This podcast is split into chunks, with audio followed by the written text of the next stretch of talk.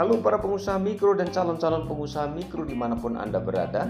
Kembali lagi berjumpa dengan saya melalui podcast SPM Channel atau channel Sekolah Bisnis Mikro. Pada episode pertama saya sudah sharing tentang skala bisnis mikro. Dan pada episode kedua ini saya ingin sharing tentang sebuah topik yang menurut saya cukup menarik Mengapa? Karena topik ini adalah topik yang diangkat dari sebuah harapan, sebuah impian, sebuah target dari para pengusaha mikro dan calon-calon pengusaha mikro pada umumnya. Apa itu? Itu adalah tentang bagaimana memiliki uh, bisnis mikro yang bukan cuma satu, tetapi dua, tiga, empat, lima, dan seterusnya. Bahkan uh, kamu bisa memiliki bisnis mikro di setiap sudut kota atau di setiap kota di Indonesia bahkan sampai ke mancanegara. Nah, topik ini tentu saja tidak salah. Harapan tersebut juga tidak salah. Itu adalah hal-hal yang sangat wajar saja, apalagi didasari dengan sebuah motivasi untuk mendekatkan diri dengan pelanggan atau calon pelanggan. Sehingga para pelanggan uh, akan lebih mudah mendapatkan pelayanan dari bisnis mikro kita. Nah, masalahnya adalah yang paling penting perlu disadari, perlu dipahami oleh para pengusaha mikro dan calon-calon pengusaha mikro adalah apa saja yang perlu dimiliki atau modal apa saja yang perlu dimiliki kalau kita bicara tentang modal, maka ada begitu banyak modal yang kita butuhkan untuk membangun sebuah jaringan bisnis mikro. Tentu bukan sekedar modal secara finansial, tetapi modal non finansial itu adalah modal yang sangat sangat prioritas, sangat penting dalam hidup kita sebagai seorang pengusaha.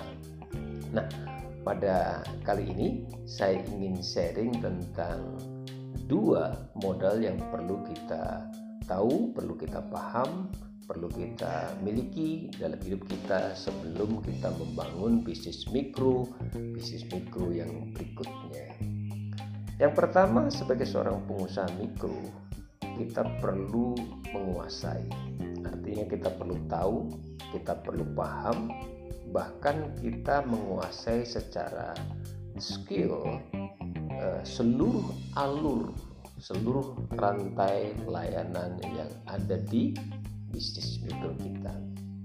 Misalnya sebuah bisnis mikro pada umumnya atau sebuah bisnis pada umumnya kita memiliki berbagai macam rantai layanan misalnya eh, marketing kemudian customer service customer care kemudian eh, keuangan administrasi jadi ada di situ ada pembukuan ada budgeting ada auditing lalu uh, bagaimana membangun tim yang solid yang kompak jadi melatih melengkapi eh, orang-orang yang bekerja bersama-sama dengan kita kemudian bagaimana menangani komplain bagaimana menangani produksi stok produk kualitas produk kemasan ya kalau jasa juga bagaimana kita memiliki produk jasa yang sangat kompetitif dan ada begitu banyak. Sebagai seorang pengusaha mikro kita perlu menguasai seluruh proses bisnis yang ada di tengah-tengah kita. Itu yang pertama. Yang kedua adalah pastikan bahwa Anda sebagai seorang pengusaha mikro memiliki orang yang sudah juga tahu, paham, dan menguasai